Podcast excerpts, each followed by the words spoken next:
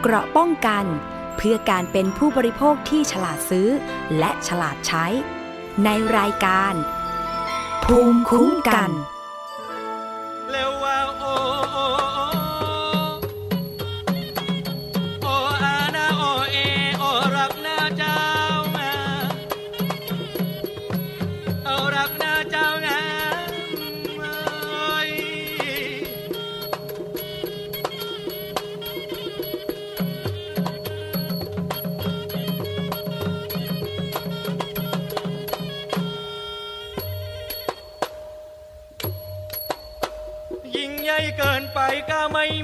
รเอา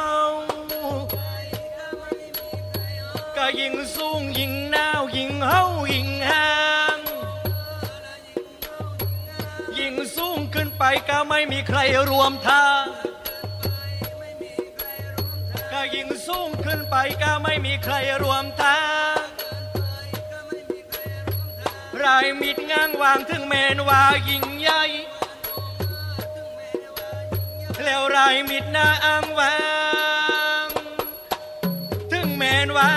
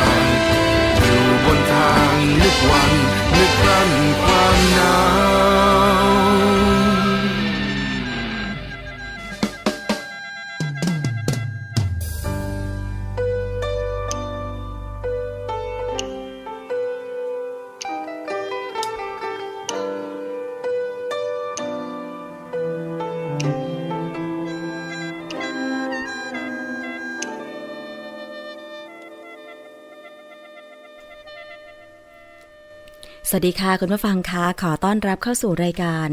ภูมิคุ้มกันรายการเพื่อผู้บริโภคนะคะ วันนี้ดิฉันชนาทิพไพรพงศ์ดำเนินรายการค่ะ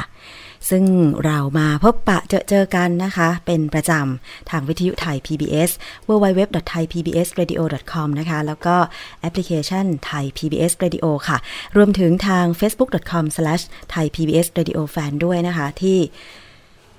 หลายท่านนะคะที่ ติดตามรับฟังอยู่เป็นประจำก็คงจะพอทราบนะคะว่า เรานั้นเนี่ยนำเสนอประเด็นเกี่ยวข้องกับผู้บริโภคนะคะ ซึ่งจะเห็นได้ว่าเรื่องราวของผู้บริโภคนั้นมีตั้งแต่เรื่องเล็กไปจนถึงเรื่องใหญ่อ่าคุณผู้ฟังเรื่องอะไรบ้างล่ะ เรื่องสินค้าบริการนะคะ การถูกละเมิดสิทธิของผู้บริโภครวมถึงเรื่องใหญ่ ๆ ตอนนี้ที่เราจะต้องมาสนใจกัน คือนโยบายหาเสียง เรื่องของกฎหมาย ที่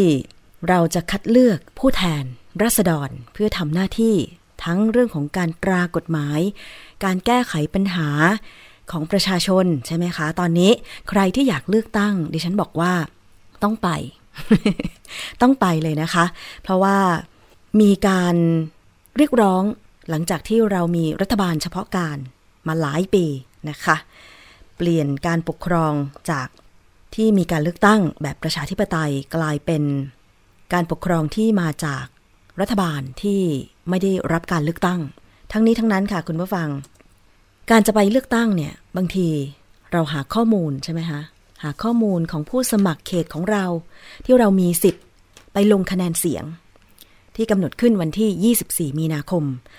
2562 แล้วก็การเลือกตั้งล่วงหน้า 17 มีนาคม 2562 ซึ่งตอนนี้เขาก็มีการเปิดให้ลงทะเบียนทางออนไลน์ ผู้ที่ไม่สะดวกจะไปเลือกตั้งในวันที่ 24 มีนาคม สามารถไปลงทะเบียนเลือกตั้งล่วงหน้านอกเขตได้ แต่ว่าตอนนี้มีปัญหาอยู่อย่างหนึ่งที่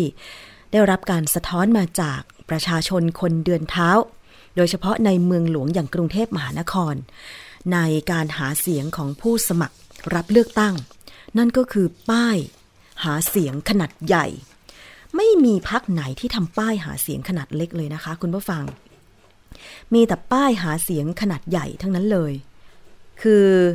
ก็ไม่แน่ใจเหมือนกันว่า ป้ายหาเสียงที่เราเห็นกัน อยู่บนทางเท้า ติดตามเสาโฆษณาต่างๆ เนี่ย มันเป็นพื้นที่สาธารณะที่ไม่ใช่เป็นการเช่าที่เอกชนใช่ไหมคะ ถ้าเป็นการเช่าที่เอกชนก็ต้องเสียภาษีป้าย เพราะว่าจะต้องดูความมั่นคงแข็งแรงด้วยใช่ไหมคะ แต่ว่าเมื่อมันเป็นพื้นที่สาธารณะเนี่ย การวางป้ายหาเสียง มันจึงไปกระทบกับผู้ใช้เส้นทางทางเท้า เดินไปมาไปมาจากเมื่อก่อนเดินโล่งๆ เอ๊ะ หรือไม่โล่ง เพราะว่ากรุงเทพมหานครมันก็มีสิ่งกีดขวางทั้งเสาไฟฟ้า แล้วก็ป้ายโฆษณาของเอกชนที่ได้รับอนุญาตจากกรุงเทพมหานคร แล้วก็อะไรอีกล่ะ มีเยอะแยะเลยต้นไม้ด้วย คือต้นไม้เนี่ยมันอาจจะให้ร่มเงา แต่ว่าป้ายอย่างอื่น หรือว่าสายไฟเกะกะรกรุงรังเนี่ย มันก็มีอยู่ตลอดอยู่แล้วใช่ไหมคะ ทีนี้ตอนนี้ยิ่งมีการวางแผ่นป้ายหาเสียง ของผู้ ลงสมัครรับเลือกตั้งเนี่ย มันจึงทำให้ทางเท้าที่ไม่ได้กว้างขวางอยู่แล้วเนี่ยแคบลงไปอีกนะคะ ทีมข่าวไทย PBS ค่ะ ไปสำรวจ ป้ายหาเสียงบนพื้นที่สาธารณะ บริเวณหน้ามหาวิทยาลัยราชพัฒพระนคร และบริเวณเส้นถนนพหลโยธิน มีเยอะมากขึ้นตอนนี้ จริง ๆ มีตั้งแต่วันที่ หลังจากวันที่รัฐบาลประกาศให้มีการเลือกตั้งแล้วนะ ดิฉันเห็นถนนเกษตรนวมินยังถ่ายรูปมาเลยนะคะ มีการตั้งป้ายริมถนน ที่สำคัญการวางตำแหน่งป้ายมีผลต่อทางเดินของประชาชนที่ใช้ทางเท้า อย่างเช่นทางเดินที่แคบอยู่แล้ว เมื่อวางแผ่นป้ายหาเสียงลงไปอีกก็ยิ่งแคบไปอีกนะคะเหลือช่องทางเดินนิดเดียว หรือบางทีลมพัด ป้ายล้ม ป้ายเอ็นนะคะไม่ปลอดภัย แล้วก็ไม่มีความแข็งแรง ประชาชนเดินยิ่งถ้าเป็นการสวนทางกันนะ บางจุดนี้สวนทางไม่ได้เลยนะคะ ประชาชนหลายคนที่เห็นป้ายแบบนี้ก็มีเสียงสะท้อนมาเหมือนกัน ว่าบนพื้นที่สาธารณะเนี่ย การวางแผ่นป้ายหาเสียง ถึงแม้ว่าจะเป็นการบอกกล่าวให้ประชาชนได้รับทราบถึงตัวของผู้สมัครก็จริง แต่ว่ามันควรที่จะ มีการกำหนด การวางไหม อย่างเช่น ไปวางริมถนนจนเกินไป ซึ่งทางเท้าของเราไม่ได้กว้างอยู่แล้วพอวางริมถนนชิดฟุตบาทเนี่ยนะคะ รถที่มันผ่านไปด้วยความเร็วเนี่ย มันจะไปเกี่ยวล้มไหม ลมที่มันพัด มันจะแบบทำให้ป้ายหาเสียงนั้นปลิว หรือว่าไปทับใครหรือเปล่านะคะ ประชาชนก็บอกว่า การติดตั้งป้ายหาเสียงแบบเนี้ย โดยการขวาง คือไม่ใช่วางตามแนวยาว แนวที่จะเป็นการเบี่ยงทางเดินก็คือขวางทางเดินเลยเนี่ย ถูกหรือไม่สองคนบอกถูกสี่คนบอกผิด ที่เหลือบอกเฉยๆ ไม่ผิดไม่ถูกนะคะแต่ว่าสำหรับกฎของคณะกรรมการการเลือกตั้ง โดย ดูที่มาตรา 83 แห่งพระราชบัญญัติประกอบรัฐธรรมนูญว่าด้วยการเลือกตั้ง สมาชิกสภาผู้แทนราษฎร พุทธศักราช 2551 ได้กำหนดเรื่องของการติดตั้งแผ่นป้ายหาเสียงว่า ต้องคำนึงถึงความเหมาะสม ความเป็นระเบียบเรียบร้อย ความสะอาดและความปลอดภัย มั่นคงแข็งแรง มีทัศนียภาพที่ดี ไม่ทำให้เกิดอันตรายแก่ประชาชนหรือยานพาหนะ รวมทั้งไม่ก่อให้เกิดความเสียหายต่อทรัพย์สินของทางราชการ หรือของประชาชน จะต้องไม่เป็นที่กีดขวางทางสัญจร หรือการจราจรด้วย ซึ่งถ้าหากคุณผู้ชมนะคะ เจอป้ายหาเสียงที่น่าจะส่งผลกระทบต่อส่วนรวม ก่อให้เกิดอันตรายต่อผู้สัญจร เช่น ขวางทาง เท้าจนไม่มีที่จะเดิน ประชาชนต้องลงไปเดิน ถนนอะไรอย่างเงี้ย อันนี้ก็ไม่ควร ไม่ควรเลย ที่จะให้มีการตั้งป้ายหาเสียงแบบนี้ ซึ่งหลายคนก็บอกว่า มันก็เป็นสิ่งที่เราสามารถหยิบมาพิจารณาได้ส่วนหนึ่งเหมือนกันว่า เราจะเลือกผู้ลงสมัคร รับเลือกตั้งสสคนนั้นหรือไม่ เพราะว่าแม้แต่การติดตั้งป้ายโฆษณาหาเสียง เขายังไม่คำนึงถึงประชาชน ซึ่งจริงๆแล้วสามารถนะคะที่จะ แจ้งทางทีมข่าวของไทย PBS เข้ามาได้ เป็นการปักหมุดค่ะ ดาวน์โหลดแอปพลิเคชัน C Site C ขีด S I T E หรือว่าสแกน QR code ถ้าทุกครั้งที่คุณรับชมข่าวทางหน้าจอของไทย PBS เนี่ย สแกน QR code ที่ปรากฏอยู่ทางหน้าจอ หรือดาวน์โหลดแอปพลิเคชันง่ายๆเลย C ตัวใหญ่ขีด S ตัวใหญ่ I T E C Site โพสต์ รูปโพสต์คลิปวิดีโอ หรือข้อความที่คุณได้ไปเจอเจอมาว่ามันเป็นการวางป้ายหาเสียงที่กีดขวางทางเดิน ดูแล้วกระทบกับประชาชนผู้เดินเท้าอย่างแน่นอน เพื่อเป็นส่วนหนึ่งในเสียงสะท้อนของประชาชนนะคะ คุณผู้ฟัง อันเนี้ยเดี๋ยวดิฉันก็จะไปดาวน์โหลดแอปพลิเคชัน4ไซต์นี้ด้วย เพราะไม่อย่างนั้นไม่มีการปักหมุดไม่มีการรายงานเนี่ย มันก็จะรบกวนอยู่ร่ำไป อันนี้ฝากผู้ลงสมัครรับเลือกตั้งสสด้วยนะคะ ประชาชนตอนนี้มีสื่อสังคมออนไลน์ แล้วก็มีแนวคิดใหม่ ๆ เกิดขึ้นแล้ว ถ้าคุณยังไม่คำนึงถึงประชาชนโดยเฉพาะเรื่องง่าย ๆ อย่างการวางป้ายหาเสียง โดยหลายท่านบอกว่า มันเป็นการที่ว่าจ้างให้ผู้รับเหมาไปติดตั้งป้ายหาเสียง ซึ่งก็จริง แต่การติดตั้งนั้นเนี่ยคุณต้องให้นโยบายของพรรคไปถูกไหมคะ มันมีกฎหมายดูแลอยู่แล้วว่าวางป้ายหาเสียงเนี่ยต้องไม่กีดขวางทางเดินกระทบกับประชาชน เพราะฉะนั้นคุณก็ต้องจัดการให้มันเป็นไปตามนี้ อันนี้ดิฉันบอกเลยนะคะว่าถ้าพักไหนวางป้ายหาเสียงขวางทางเนี่ย ก็มีสิทธิ์ที่จะพิจารณาไม่เลือกพักนั้น ก็ได้ เพราะว่าถ้าเรื่องเล็กๆ เขาไม่คำนึง เขาก็อาจจะมองข้ามเรื่องที่ประชาชน เดือดร้อนหรือขอร้องไปเรื่องใหญ่เรื่องเล็กเนี่ย เขาก็อาจจะไม่คำนึงถึงก็ได้ มีหลายท่านที่ มีการเคลื่อนไหวทางสื่อสังคมออนไลน์ อย่างเช่น Facebook หรืออะไรอย่างเงี้ยนะคะ ก็คือการแชร์ รูปภาพ ในจุดที่ตัวเองไปเจอ แต่ทีนี้ถ้าแชร์เป็นส่วนบุคคล หรือเพจที่เป็นสาธารณะต่างๆ มันก็ช่วยกันได้ส่วนหนึ่ง แต่ถ้าแจ้งมาทางทีมข่าวของไทย PBS ก็ช่วยกันอีกทางหนึ่งในการรณรงค์ให้มีการวางป้ายหาเสียงที่ไม่เดือดร้อนประชาชน เพราะขอบป้ายในคุณเมื่อฟังมันเป็นไม้ แล้วไม้บางทีเขาเอาอะไรนะ ตะปูไปตอกตอกตอก เราก็ไม่รู้ว่าแบบเศษตะปูขอบไม้อะไรอย่างเงี้ย มันยื่นออกมา แล้วถ้ามันวางไม่ไม่มั่นคงเนี่ย มันอาจจะล้มได้โดยง่ายนะคะอะเอาเป็นว่าเดี๋ยวเรามารณรงค์กัน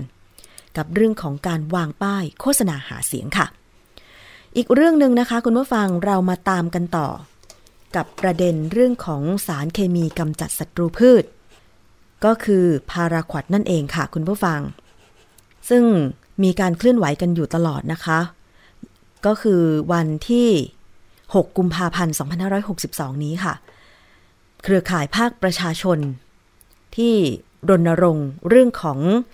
การลดละเลิกการใช้สารเคมีกำจัดศัตรูพืช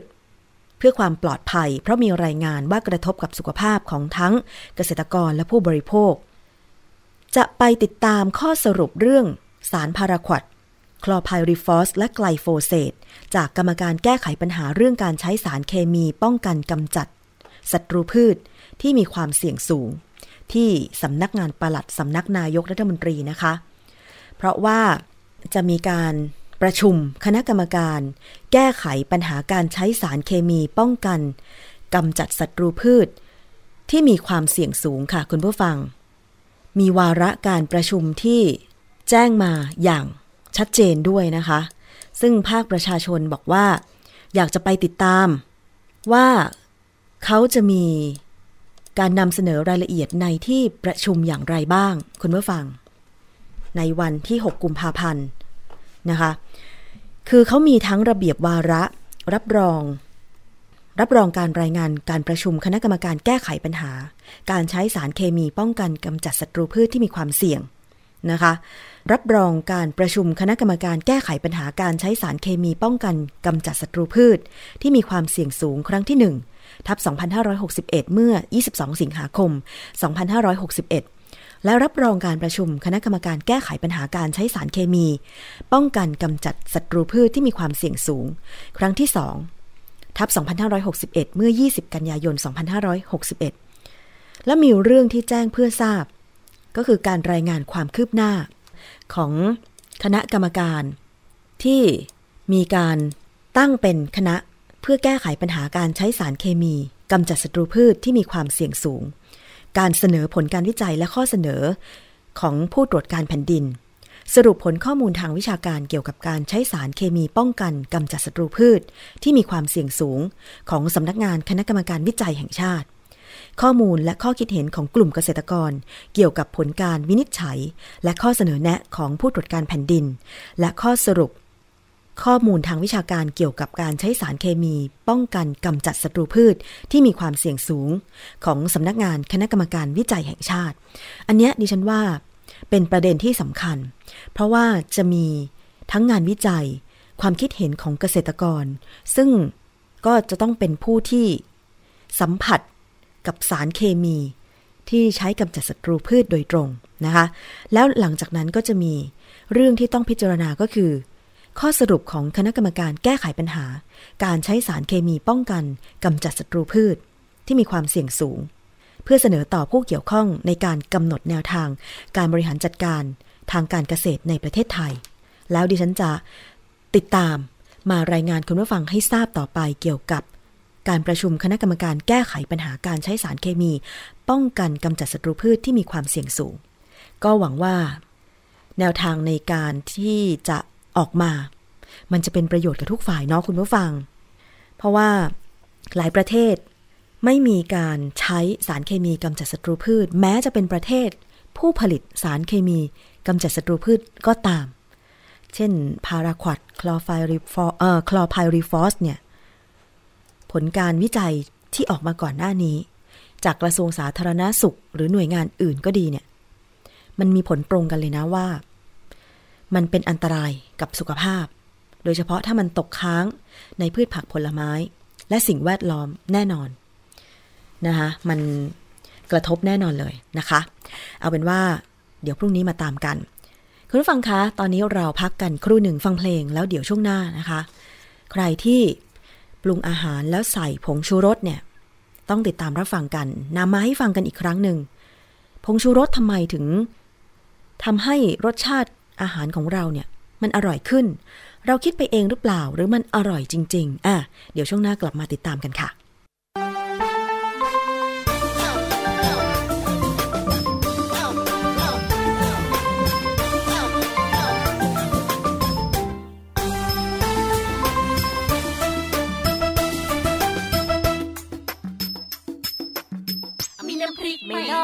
อย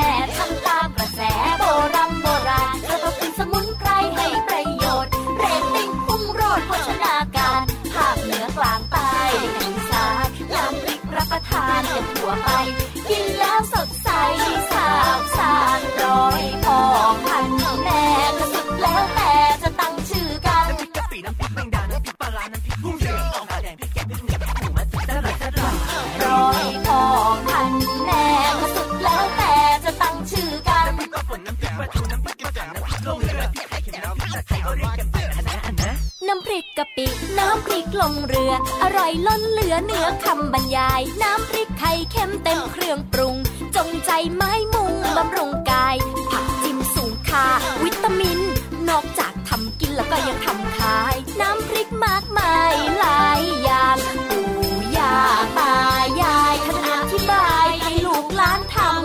ละลูกเอ้ยทำเข้าไปนอนอย่างนั้นตำเข้าไปลูกเอ้ยตำเข้าไปปู่ย่าตายายท่านอธิบายให้ลูกหลานทำเออใส่เข้าไปลูกกระเทียมพริกเอออย่างนั้นลูกตำเข้าไปลูกตำเข้าไป น้ำพริกอีสานต้องการรสจัดปลาเนี่ยชัดน้ำพริกกุ้งป่นผักหญ้าปลาปิ้งมีสำคัญ มีความสัมพันธ์และชีวิตคนเปรี้ยวเค็มนำหน้าว่ารสจัดบ้างก็ถนัดใช้ปลาป่น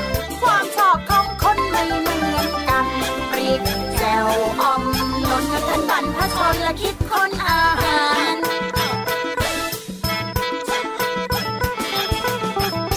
พริกแจ่วอ่อมนนท่านบรรพชนและคิดคนอาหาร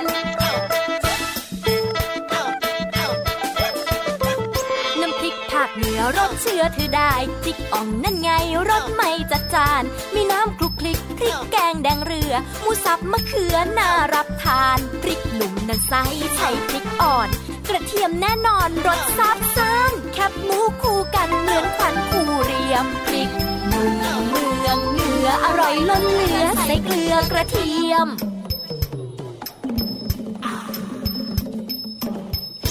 พริกหนุ่มเมืองเหนืออร่อยล้นเหลือใส่เกลือกระเทียม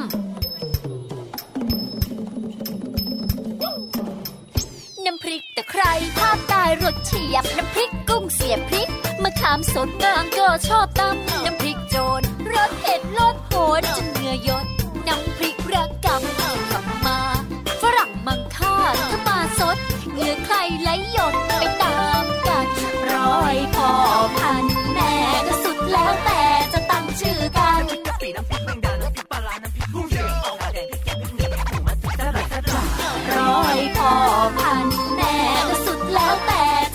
จะตั้งชื่อ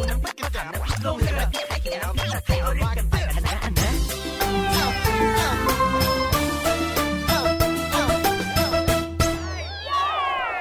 ค่ะเมนูน้ำพริกมีหลากหลายมากเลยทีเดียวนะคะ ฟังจากเพลงแล้วก็ทำให้หิวขึ้นมาทันทีเลยค่ะ แต่ว่าการไปกินอาหารไปกินน้ำพริกตามร้านต่างๆ ก็ไม่แน่ใจใช่ไหมคะว่าเขาปรุงแบบ ยังไงกันแน่ บางร้านก็ใส่ใจในวัตถุดิบ แต่บางร้านก็อาจจะลดต้นทุนนะคะ ปรุงอาหารแบบที่เพิ่มความอร่อยโดยใช้เครื่องปรุงรสต่างๆ เข้ามาช่วยแทนที่จะเลือกหาวัตถุดิบที่ดีนะคะ อย่างเช่น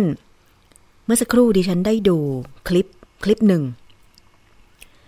คือคุณบินบรรลือฤทธิ์ค่ะ เขาโพสต์คลิปวิดีโอว่าเขาไปซื้อปลา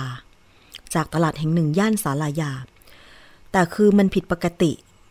นะคะ ที่ว่าเนื้อปลามันเหนียว แล้วก็มีรูๆแบบดึงไม่ออก คือเป็นปลาแช่แข็ง ฟรีซมา แล้วพอเขาจะเอามาปรุงอาหารเนี่ยเขาเอาไปแช่น้ำปรากฏว่าปลาก็ไม่ ไม่สามารถดึงออกจาก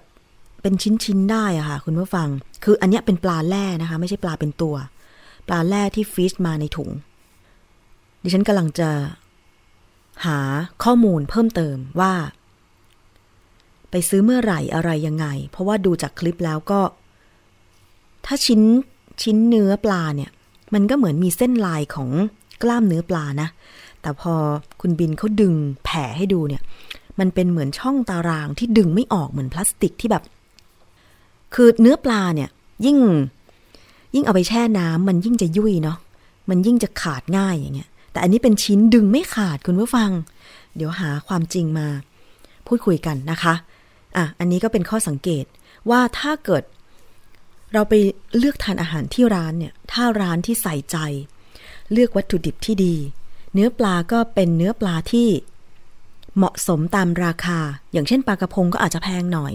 ปลานินก็อาจจะถูกหน่อยอะไรอย่างเงี้ย คือเข้าใจแหละว่าร้านอาหารก็อยากจะประกอบการแบบ ลดต้นทุน หาวัตถุดิบแต่ว่าก็ต้องมีกำไรด้วย อย่างบางร้าน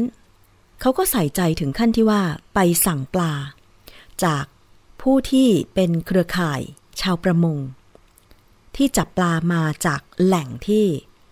ปนเปื้อนสารพิษน้อยที่สุด เขาเรียกว่าเป็นปลาออร์แกนิก อะไรอย่างเงี้ย อันนี้ก็ราคาจะสูงหน่อย จะเป็นความพิถีพิถันอีกรูปแบบหนึ่ง ที่ตอนนี้ก็มีแล้ว ดิฉันก็มีโอกาสได้ไปซื้อ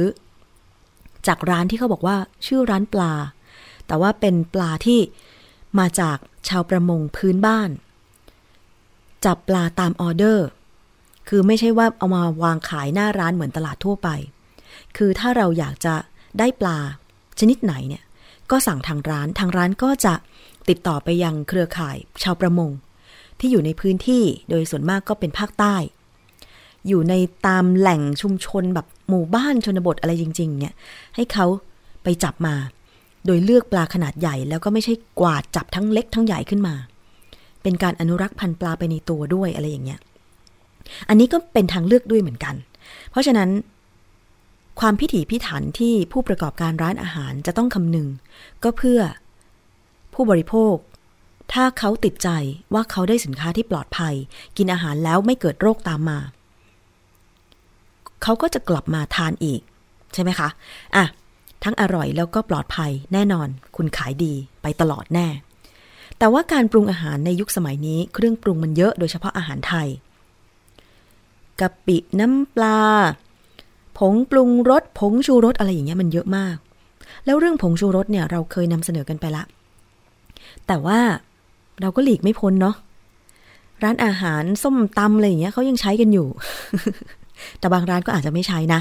ผงชูรสมันทำให้รสชาติอาหารของเราเนี่ยดีขึ้นจริงหรือเปล่าอะแล้วมันจะกระทบอะไรกับเราไหม ลองไปฟังอีกครั้งหนึ่งจากนักพิษวิทยา ดรแก้วกังสดานอัมภัยเรื่องของผงชูรสค่ะ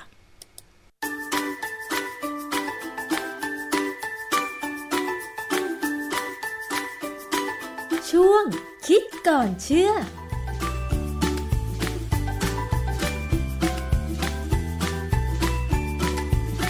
วันนี้เดี๋ยวเราจะมาคุยกันเรื่องผงชูรสเป็นเรื่องเก่าเอามาเล่าใหม่ คือผงชูรสนี่เอ่อหลายๆคนก็บอกกินแล้วไม่มีปัญหา บางคนกินแล้วก็มีปัญหาสำหรับผม คนพูดเองเนี่ยกินมากมีปัญหาเลยนะฮะเพราะฉะนั้นแต่ว่าสิ่งที่เราจะพูดเนี่ยเป็นเรื่องของค่อนข้างจะเป็นวิชาการแต่ว่า แล้วก็ไม่ได้บอกว่าดีหรือไม่ดี แต่ว่าก็เป็นประสบการณ์ที่จะเล่าให้ฟังแล้วก็แต่ละคนก็เอาไปคิดเองว่าตัวเองเป็นยังไง เพื่อจะได้ป้องกันไม่ให้เกิดปัญหา ในเน็ตเนี่ยเขาก็มีบทความมาหนึ่งเขาถามเขาถามว่าผงชูรสเนี่ยทำให้ผมร่วงจริงหรือเปล่า แล้วเขาอธิบายด้วยอธิบายนี่จริงตอบฟันธงแต่แรกเลยก็ได้ว่า มันไม่ไม่ทำให้ผมร่วงหรอกผงชูรสนี่ไม่เกี่ยวนะฮะแต่ว่ามันมีหลายเรื่องที่อยากจะพูดเรื่องเกี่ยวกับผงชูรสให้ฟัง เลยก็เลยเอาเรื่องนี้เป็นเรื่องนำขึ้นมาในเน็ตเนี่ยเขาเขียนว่ากินผงชูรสมาก ๆทำให้ผมร่วงจริงหรือไม่ ถ้าจริงทำไมยังมีผงชูรสเป็นส่วนประกอบของอาหารมากมายตามท้องตลาด นอกจากผมร่วงแล้วผงชูรสยังมีอันตรายอื่น ๆ อีกหรือไม่อันนี้อันนี้คือสิ่งที่อยากจะพูดมากกว่า เรื่องผมร่วงนี่ผงชูรสเนี่ยมันก็ยังมีอยู่ในอาหารทั่วไป เพราะว่ายังเป็น สารเป็นสารเจือปนในอาหารที่มีการอนุญาตให้ใช้ ก่อนอื่นเนี่ยผมจะขอทำความเข้าใจเรื่องเกี่ยวกับคำว่าผงชูรสก่อนเออส่วนใหญ่เนี่ยเวลาเราพูดถึงว่าผงชูรสเนี่ยคนไทยมักจะนึกถึงโมโนโซเดียมกลูตาเมตซึ่งความจริงไม่ใช่เป็นความเข้าใจผิด อันนี้อันนี้เป็นรูปของฉลากอาหารอย่างหนึ่งนะฮะองค์นี่องค์ประกอบอาหารไอ้ไอ้ที่เป็นวงกลมสีเหลืองเนี่ยที่ผมสีสีสีเหลืองไว้นี่ก็คือเขาเขียนว่าแต่งกลิ่นสังเคราะห์ ก็หมายความว่าเขาใส่กลิ่นใส่สารเคมีที่มีกลิ่นเหมือนกับที่เรารู้จัก เช่น อาจจะเป็นกลิ่นแมงดา สมมติใครเคยกินน้ำพริกกินอาหารที่เขาบอกว่ากลิ่นแมงดาคำว่ากลิ่นแมงดานั่นอาจจะเป็นกลิ่นสังเคราะห์ก็ได้ ไม่ใช่กลิ่นตัวแมงดาจริง ๆ นะฮะเพราะว่าใส่สารสังเคราะห์เนี่ยมันง่ายกว่า แล้วมันก็สามารถควบคุมคุณภาพมาตรฐานได้ดีกว่า อันนี้เป็นกลิ่น หรืออาจจะมีเป็นรสชาติก็เป็นรสชาติสังเคราะห์ก็ได้ แต่ว่าที่ผมวงวงไว้เป็นสีแดงเนี่ย เขาจะเขียนว่าใช้โมโนโซเดียมกลูตาเมตและ disodium five prime ribonucleotide ตัวนี้ตัวที่สองนี่เป็นเป็นสารกลุ่มที่เราเรียกว่าไรโบนิวคลีโอไทด์ตัวนี้ก็เป็นผงเป็นผงชูรสตัวหนึ่งเหมือนกัน เพราะฉะนั้นเวลาไปดูที่ฉลากเนี่ยอาจจะมองเห็นมากกว่า 2 ตัวนี่ที่ซ้ำอาจจะเป็น 3 4 ตัว แล้วอาจจะส่วนใหญ่ก็จะเป็นกลุ่มของไรโบนิวคลีโอไทด์ซึ่งเป็นผงชูรสที่มักมีการใช้ทางอุตสาหกรรมอาหารมากกว่า แต่ว่าถ้าเป็นผงชูรสที่เราบอกว่าอยู่ตามบ้านเนี่ย ก็จะเป็นโมโนโซเดียมกลูตาเมตนะฮะคราวนี้เราก็จะมาดูซิว่าโมโนโซเดียมกลูตาเมตเนี่ยหรือไอ้พวกไรโบไทด์ก็ตามนิวคลีโอไทด์พวกเนี้ยไปทำให้เรารู้รู้สึกว่าเออมีรสทำไมเขาต้องใส่ไปในอาหารดีกว่านะฮะในวิชาสรีรวิทยาเนี่ยเขาจะสอนเกี่ยวกับว่าเวลาเรารับรสเนี่ย รสชาติที่เรารับเนี่ยมันอยู่ตรงไหนบ้าง อันนี้ซึ่งก็ถ้าถ้าถ้าลิ้นเรามีปัญหาเนี่ย เราอาจจะรับรสบางรสไม่ได้เช่นเขาบอกว่ารสหวานเนี่ยมันอยู่ที่ปลายลิ้นรสขมเนี่ยมันอยู่ที่ตรงข้างหลังไกลๆเกือบถึงโคนลิ้นรสเปรี้ยวอยู่ด้านข้างอะไรก็ตาม คือ ตรงบริเวณที่เรารับรสของลิ้นเนี่ย มันจะมีเซลล์กลุ่มหนึ่ง ซึ่งเป็นเซลล์ที่ต่อเชื่อมกับระบบประสาทกับเส้นประสาท เช่นถ้าเรากินน้ำตาลเข้าไปหวานๆที่ปลายลิ้นเนี่ย เมื่อน้ำตาลมากระทบกับปุ่มรับรสเนี่ย ปุ่มรับรสก็จะส่งสัญญาณว่ารสหวานมาแล้ว ส่งสัญญาณไปที่สมองให้เรารู้ว่าอาหารนี่หวาน แต่ว่าตัวผงชูรสเนี่ยจริง ๆ มันไม่น่ามันไม่ไม่ได้มีรสชาติอะไร แต่ผงชูรสเนี่ยจะเป็นสารสื่อประสาท โดยเฉพาะโมโนโซเดียมกลูตาเมตเนี่ยเป็นสารสื่อประสาทที่จะไปกระตุ้นให้ระบบการรับรสเนี่ยมันตื่นตัวมากกว่าปกติ เช่น เราอาจจะมีความรู้สึกว่า ถ้าเรากินอาหารที่มีโปรตีนนิดเดียว แต่ถ้ามีใส่ผงชูรสผงชูรสลงไปด้วย ความรู้สึกของเราคือมีโปรตีนมากขึ้นกว่าเดิม เพราะว่ามันไปกระตุ้นระบบรับรสโปรตีนที่ปลายลิ้นเนี่ยให้ให้ทำงานผิดปกติคือทำงานมากกว่าเดิมเป็นหลาย ๆ เท่า ดังนั้นเนี่ยจึงมีการนิยมใส่ผงชูรสลงไปในอาหารที่ราคาไม่แพงนัก เพื่อที่ทำให้คนกินรู้สึกว่ามันอร่อย นะฮะความจริงมันก็อาจจะมีรสชาติอร่อย แต่ว่าความจากความอร่อยที่ได้มานั้นนะเราอาจจะต้องแลกมากับปัญหาอะไรบางอย่างที่เกิดขึ้นก็ได้ ภาพที่ผมจะให้ดูต่อไปนี่จะเป็นการแสดงสมมติฐานที่ของคนญี่ปุ่นเขาทำขึ้น ญี่ปุ่นเนี่ยเขาจะมีคำคำหนึ่งคืออูมามิ ซึ่งมันไม่ได้แปลว่า มันแปลว่าจะว่าอร่อยก็ไม่ใช่ มันแปลว่ามันสะใจในรสชาติอาหารมากกว่ากับมันนะฮะ คือภาพนี้จะบอก แสดงให้เห็นว่าเออการใช้ผงชูรสเขาเป็นยังไงเช่นสมมติภาพเนี่ยเป็นนี่เป็นระบบที่จะต่อเชื่อมกับประสาทและอันนี้เป็นตรงปุ่มรับรสคือถ้าสมมติว่าไม่มีกูตาเมตไม่มีผงชูรสที่เราใช้ในตามบ้านเนี่ย ก็ระบบการทำงานก็จะไม่กระตุ้นมากนัก ก็รับไม่เป็นธรรมดา แต่พอมีกูตาเมตเข้าไปช่วยเนี่ย ระบบการที่จะทำให้เราเกิดความรู้สึกว่าอูมามิของญี่ปุ่นเนี่ย มันจะเริ่มขึ้นมา แต่ว่าถ้าเราใส่ GMP ที่เขาว่าเข้าไปกูตาเมตกับ GMP GMP นี่คือ guanosine five prime monophosphate อันนี้ก็เป็นพวกนิวคลีโอไทด์ตัวหนึ่งที่ผมกล่าวแล้วว่านิวคลีโอไทด์หลายตัวเนี่ยเป็นมีลักษณะเป็นผงชูรสด้วย ความสามารถในการกระตุ้นให้เกิดความเป็นอูมามิ คือระบบประสาทมันสามารถรับรสชาติได้มากขึ้นกว่าเดิมเนี่ยจะใหญ่ขึ้นจะมากขึ้น ดังนั้นเนี่ยปัจจุบันนี้ ทางอาหารทางอุตสาหกรรมเนี่ยเขาจะใส่ผงชูรสในรูปของของผสมของตัวตัวหลักก็คือโมโนโซเดียมกลูตาเมตจากนั้นก็จะมีพวกไรโบไทด์ต่าง ๆ พวกนิวคลีโอไทด์ต่างๆเนี่ยใส่เข้าไปเพื่อที่จะให้มันทำงานในลักษณะเรียกว่าเสริมฤทธิ์กัน เพื่อที่จะการเสริมฤทธิ์กันเนี่ยเป็นการลดปริมาณสารที่จะทำให้อร่อยเนี่ยให้น้อยลงไม่ต้องใส่มาก ก็อร่อยได้ คืออย่างที่เวลาเราคง งพอทราบกันว่า เวลาเขาผลิตอาหารขึ้นในโรงงานอุตสาหกรรมเนี่ยเขาจะมีการทำเทสพานเนลคือหาคนมาดูว่าสูตรไหน รสชาติดีที่สุด ต้นทุนต่ำสุดก็จะสูตรนั้นแหละออกมาขายให้เรา เพราะฉะนั้นการใช้ผงชูรสเนี่ยก็เป็นการลดต้นทุนทำให้สินค้าเนี่ยดูว่าน่าจะขายได้ดีได้ดีเพราะได้ดีกว่าที่ไม่ใส่ผงชูรสลงไปรูปนี้อาจจะดูเป็นวิชาการนิดหนึ่งคือมันเป็นตัว ปลายประสาทต่อกันระหว่างประสาทสองสองตัวของของเซลล์คือมันจะมีปลายสุดท้ายของประสาทอันนึงจะถึงปลายอีกประสาทหนึ่งเนี่ยมันจะมีการส่งสารเคมีออกมา เพื่อไปกระตุ้นระบบการส่งกระแสประสาท ซึ่งถ้าเป็นเรื่องเกี่ยวกับความรสชาติก็จะส่งกระแสประสาทที่บอกเป็นเรื่องรสชาติแต่ที่ประเด็นที่ผมอยากจะชี้ให้เห็นคือว่ามีคำว่าสารสื่อประสาท ซึ่งจะเข้าไปยังบริเวณรับของจากปะจากตัวประสาทเส้นหนึ่งจากเซลล์หนึ่งไปอีกเซลล์นึงเนี่ยตรงเนี้ย จริงๆ แล้วผงชูรสคือโมโนโซเดียมกลูตาเมตหรือ กลูตาเมตเนี่ยก็เป็นสารสื่อประสาท ซึ่งร่างกายมักจะรับมาจากอาหาร ไม่ใช่เป็นไม่ไม่ใช่คือความจริงกลูตาเมตในร่างกายเราก็มีสร้างเอง แต่ว่าถ้าเป็นจากอาหารเนี่ยมันก็จะสื่อประสาทบริเวณลิ้นจะทำให้เรามีความรู้สึกว่า เออเออมีการกระตุ้นให้ระบบประสาทเนี่ยรับรู้รสได้มากขึ้นกว่าเดิม เพราะฉะนั้นบริเวณเนี่ย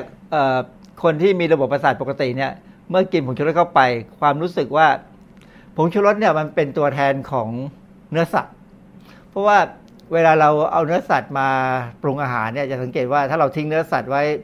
ให้มัน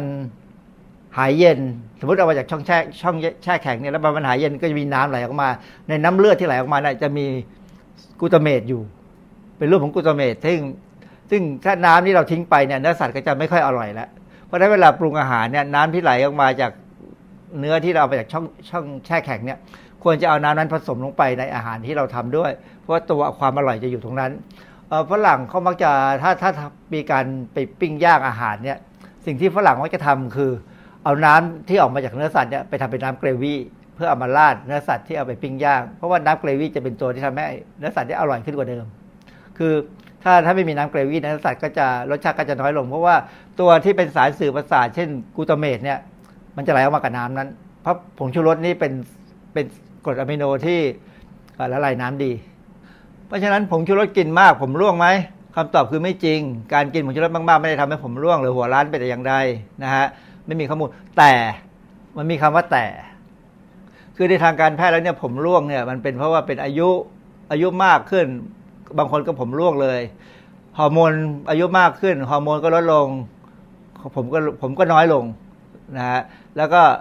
พันธุกรรม พันธุกรรมเป็นตัวกำหนด เราก็รู้เนี่ยเรามีมนุษย์เนี่ยบางคนก็มียีนยีนผมหัวล้านนะฮะอะไรแบบนี้คือคือบางคนก็ล้านมาก บางคนก็ล้านน้อยอบางครั้งในการกินยา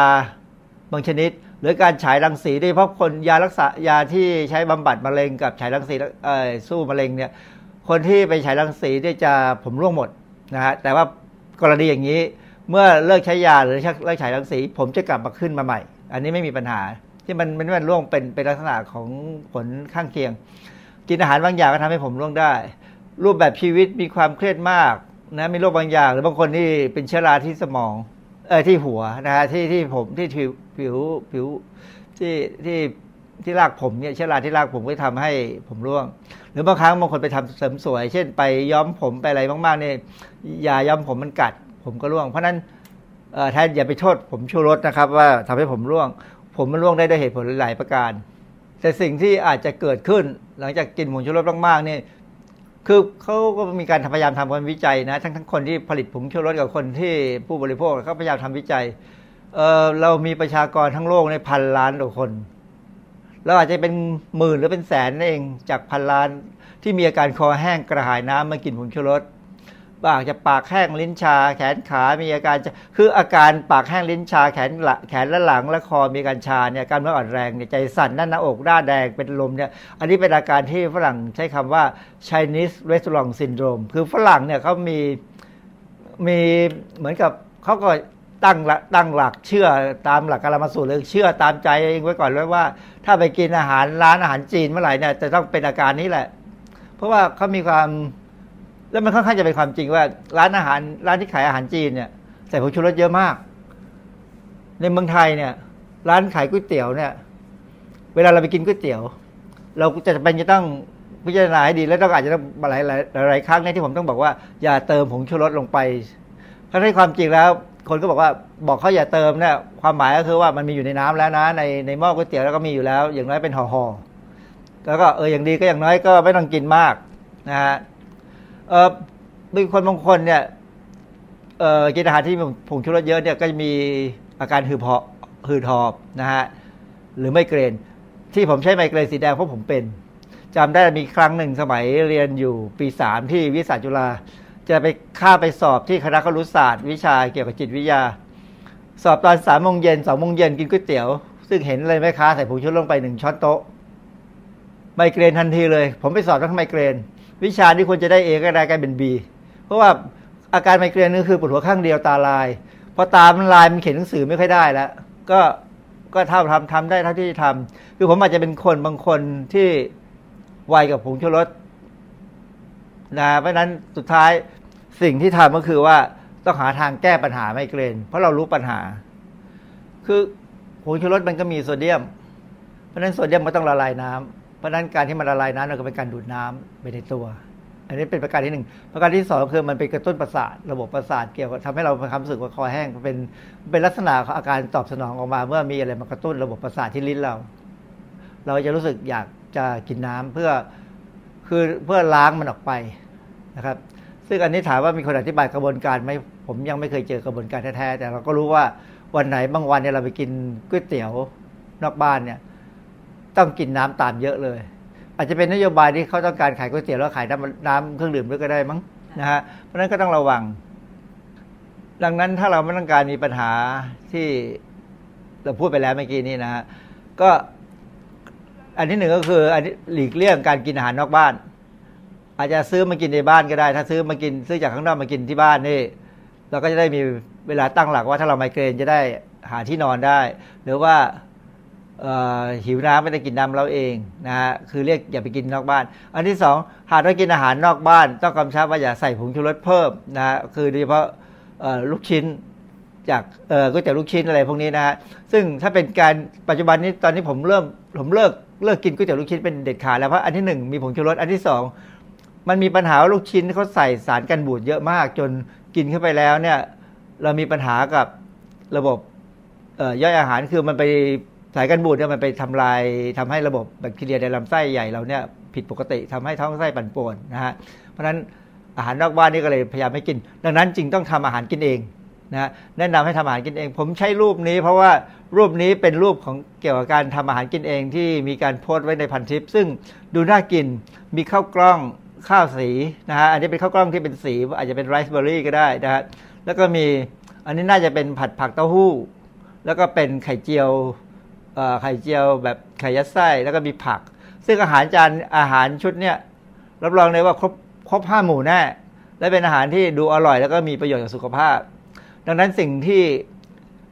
ผู้บริโภคถ้ามีปัญหาผงชูรสเมื่อกินอาหารนอกบ้านเนี่ยต้องทำอาหารกินเองก็สิ่งที่ต้องทำคือ หัดทำอาหารให้อร่อย ซึ่งความจริงหัดการทำอาหารให้อร่อยเนี่ยมันเป็นสิ่งที่เราควรจะเรียนตั้งแต่สมัยเราเรียนชั้นประถมมัธยมแล้ว คือถ้าที่ผมสังเกตมาเนี่ย รูไม่เคยสอนเรื่องแบบนี้เลย เรื่องสอนให้ทำอาหารให้อร่อย เพราะถ้าเราทำอาหารอร่อยเนี่ย ถึงเราตกงานเราก็ทำอาหารขายได้ ดังนั้นเนี่ยผมว่าถ้าจะปฏิรูปการศึกษาเนี่ยสิ่งที่น่าจะทำที่สุดคือ สอนให้เด็กหารับประทานได้เอง คือหารับประทานคือทำอาหารกินเองได้ อร่อยและสามารถขายได้ คือหารับประทานทั้งเงินและหารับประทานทั้งอาหารกินเอง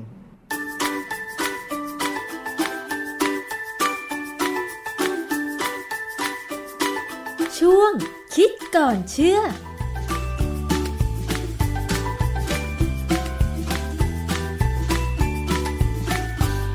ค่ะคุณผู้ฟังก็ได้ทราบกันไปแล้วนะคะ ว่าทำไมผงชูรสถึงทำให้เรารู้สึกว่าอาหารมันอร่อยขึ้น จากดรแก้วกังสดานอภัยนักพิษวิทยานะคะ ก็ฝากกันไว้เป็นข้อคิดก็แล้วกัน เอาเป็นว่าใครชอบก็แล้วแต่ หรือใครจะปรับเปลี่ยน เรื่องของการปรุงอาหารหรือว่าการไปทานอาหารนอกบ้านหรือการเลือกร้านอาหารก็ตามใจเลยนะคะเรานำเสนอข้อมูลให้คุณผู้ฟังกันแล้วค่ะ มาถึงช่วงท้ายของรายการ ภูมิคุ้มกันรายการเพื่อผู้บริโภคในวันนี้นะคะสำหรับท่านที่ฟังจากวิทยุชุมชนที่เชื่อมโยงสัญญาณค่ะ ไม่ว่าจะเป็นวิทยุชุมชน คนหนองย่าไซจังหวัดสุพรรณบุรี FM 107.5เมกะเฮิรตซ์วิทยุชุมชนปฐมสาคร จังหวัดสมุทรสาคร FM 106.25เมกะเฮิรตซ์วิทยุชุมชนคนเมืองลี้จังหวัดลำพูนค่ะ FM 103.75เมกะเฮิรตซ์วิทยุชุมชนเทศบาลทุ่งหัวช้างจังหวัดลำพูน FM 106.25เมกะเฮิรตซ์วิทยุชุมชนเมืองนนสัมพันธ์ FM 99.25 และ 90.75เมกะเฮิรตซ์วิทยุชุมชนคลื่นเพื่อความมั่นคงเครือข่ายกระทรวงกลาโหม จังหวัดตราด FM 91.5เมกะเฮิรตซ์รวมถึงวิทยุในเครือR-Radio วิทยาลัยอาชีวศึกษา 142 สถานีทั่วประเทศนะคะ ก็สามารถที่จะส่งความคิดเห็นหรือเรื่องราวต่างๆ ที่คุณได้พบปะเจอเจอมา โดยเฉพาะประเด็นที่เกี่ยวข้องกับผู้บริโภค มาถึงรายการภูมิคุ้มกันได้ค่ะ สามารถที่จะส่งง่ายๆเลยไปกดไลค์ที่เพจไทย PBS Radio นะคะแล้วก็ส่งข้อมูลมาค่ะ มาถึงช่วงท้ายตรงนี้นะคะ เรามาตามกันอีกนิดนึงเกี่ยวกับเรื่องของสารเคมีกำจัดศัตรูพืชพาราควดที่บอกว่าวันที่ 6 กุมภาพันธ์นี้เนี่ยทางเครือข่าย ของภาคประชาชนนะคะ จะไปติดตามการประชุม การให้ข้อมูลของหลาย ๆ ภาคส่วนในการที่จะกำหนดแนวทาง นโยบายเกี่ยวกับสารเคมีกำจัดศัตรูพืช ก็มีเรื่องของพาราควดจากจังหวัดหนองบัวลำพูค่ะ ในนิตยสารฉลาดซื้อเนี่ยมีบทความการสัมภาษณ์เรื่องนี้จากทันตแพทย์ หญิง วรางคณาอินทะโลหิต หรือหมอฝน ผู้ประสานงานสมัชชาสุขภาพจังหวัดหนองบัวลำพู และหัวหน้ากลุ่มงานทันตะสาธารณสุข ทันตแพทย์ชำนาญการพิเศษ ซึ่งได้เล่าเรื่องของสารเคมีในพื้นที่อำเภอสุวรรณคูหา จังหวัดหนองบัวลำพูไว้ดังนี้ค่ะเริ่มจากการทำงานนโยบายสาธารณะแบบมีส่วนร่วม เรื่องสารเคมี เกิดขึ้นเมื่อปี 2555 จังหวัดหนองบัวลำพู ทำโครงการร่วมกับอบจและสสส เรื่องจังหวัดหน้าอยู่ เรื่องสารเคมีเกษตร เป็นเรื่องที่สิ่งแวดล้อม เป็นเรื่องสิ่งแวดล้อมหนึ่งในห้าเรื่องที่ทำตอนแรกคณะทำงานคิดว่า เราจะทำเรื่องป่ากับขยะ แต่เวทีนั้นเป็นเวทีที่มีเกษตรกร ร่วมอยู่ด้วย ที่ทำเรื่องเกษตรอินทรีย์นะคะ ได้นำข้อมูล เรื่องของสารเคมีเกษตร ซึ่งตอนนั้นถือว่าเป็นการเปิดโลกกระทัดของกรรมการเลย ว่ามันมีปัญหาสารเคมีในพื้นที่ทำให้ทราบว่าปัญหาสารเคมีในพื้นที่มันไม่ใช่เรื่องธรรมดา คิดว่ามันเป็นสิ่งที่น่าสนใจ ต่อมาโรงพยาบาล นากลาง เขาไปเก็บข้อมูลในพื้นที่ พบว่าพื้นที่ตำบลอุทัยสวรรค์ มีโรงเรียนต้องปิด เพราะเด็กๆ ได้รับผลกระทบจากการฉีดยาฆ่าหญ้า เพราะต้องเดินผ่านจากไร่อ้อยไปโรงเรียน แล้วเกิดอาการวิงเวียนอาเจียนจนต้องปิดโรงเรียน พยาบาลก็นำเสนอเรื่องนี้ในที่ประชุมของหมู่บ้าน ชาวบ้านก็รู้ว่าสารเคมีเป็นพิษ แต่ก็ต้องทำมาหากินนะคะ พยาบาลเลยไปปรึกษาว่าทำอย่างไรดี ชาวบ้านก็ไม่ได้สนใจ ก็เลยนึกถึงเวทีที่เกษตรกรคนที่ทำเกษตรอินทรีย์ท่านนั้นพูดถึง ก็คิดว่า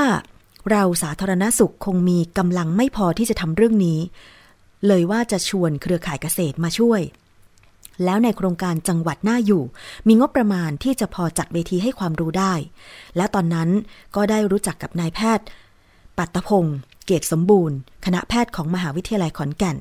จัดเวทีให้ความรู้ที่นากลาง และสีบุญเรือง เชิญผู้เกี่ยวข้อง มาพูดคุยถึงผลกระทบ นักวิชาการของสมัชชาสุขภาพ คุณโกวิทพรมวิหารสัจจา นะคะ แล้วก็เป็นพื้นที่นำร่อง ในการที่จะให้ความรู้เรื่องของสารเคมีกำจัดศัตรูพืช แล้วปรากฏว่า มีคุณโกวิทไปซื้อที่ใหม่ แล้วเขาไปตัดหญ้าถางพื้นที่ อยู่ๆวันหนึ่งก็ได้ข่าวว่า คุณโกวิทเนี่ยเป็นโรคเนื้อเน่า แกบอกว่าแกไปสัมผัสอยู่สองวันในพื้นที่ บอกว่ามียาฆ่าหญ้าแล้วก็ปวดขามาก ก็เลยไปหาหมอกระดูก หมอบอกว่ามันเป็นการติดเชื้อ ก็ส่งต่อไปรักษาที่โรงพยาบาลอุดรธานี ตอนนั้นเกือบจะเสียชีวิต ช็อกไปเลย ที่ถูกลอกหนัง ถูกทำถูกทำอะไรหลายอย่าง ก็เลยไปศึกษาว่าโรคเนื้อเน่าเป็นอย่างไร เกิดจากอะไร เนื่องจากคนใกล้ตัวเป็น นำเรื่องไปปรึกษากับคุณหมอปัทพงศ์อาจารย์บอกว่าเกิดจากยาฆ่าหญ้า ประจวบกับสมัชชาสุขภาพนั้น ต้องคิดนโยบายและการทำงานเชิงวิชาการด้วย ช่วงนั้นพออาจารย์โกวิทหายป่วย ซึ่งเป็นระยะเวลาปีกว่าก็ไปสัมภาษณ์ชาวบ้านทำโฟกัสกลุ่มก็พบว่าส่วนใหญ่จะไปสัมผัสกับสิ่งแวดล้อมที่มียาฆ่าหญ้า จึงเห็นว่ามันมีส่วนที่เกี่ยวข้องกัน อันนี้นะคะคุณผู้ฟังเป็นเรื่องเล่าจากในพื้นที่อำเภอสุวรรณคูหาจังหวัดหนองบัวลำพูเรื่องแผ่นดินอาบยาพิษ เรื่องจริงของพาราควดเดี๋ยวพรุ่งนี้มาติดตามกันว่าการประชุม เรื่องนี้จะเป็นอย่างไรนะคะ เอาละช่วงนี้หมดเวลาแล้วค่ะ ขอบคุณมากสำหรับการติดตามรับฟัง ดิฉันชนะทิพไพรพงศ์ต้องลาไปก่อน สวัสดีค่ะ ติดตามรับฟังรายการย้อนหลังได้ที่ เว็บไซต์และแอปพลิเคชันไทย PBS Radio ไทย PBS Radio วิทยุข่าวสารสาระ เพื่อสาธารณะและสังคม